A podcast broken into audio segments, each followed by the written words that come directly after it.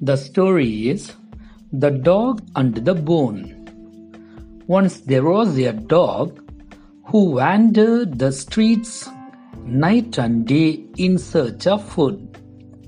One day he found a big juicy bone and he immediately grabbed it between his mouth and took it home. On his way home, he crossed a river and saw another dog who also had a bone in its mouth. He wanted that bone for himself too.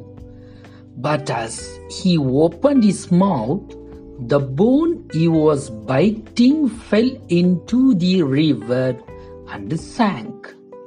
That night he went home hungry. Moral of this story If we always envy what others have, we will end up losing what we have already have, just like the greedy dog. Goodbye, children.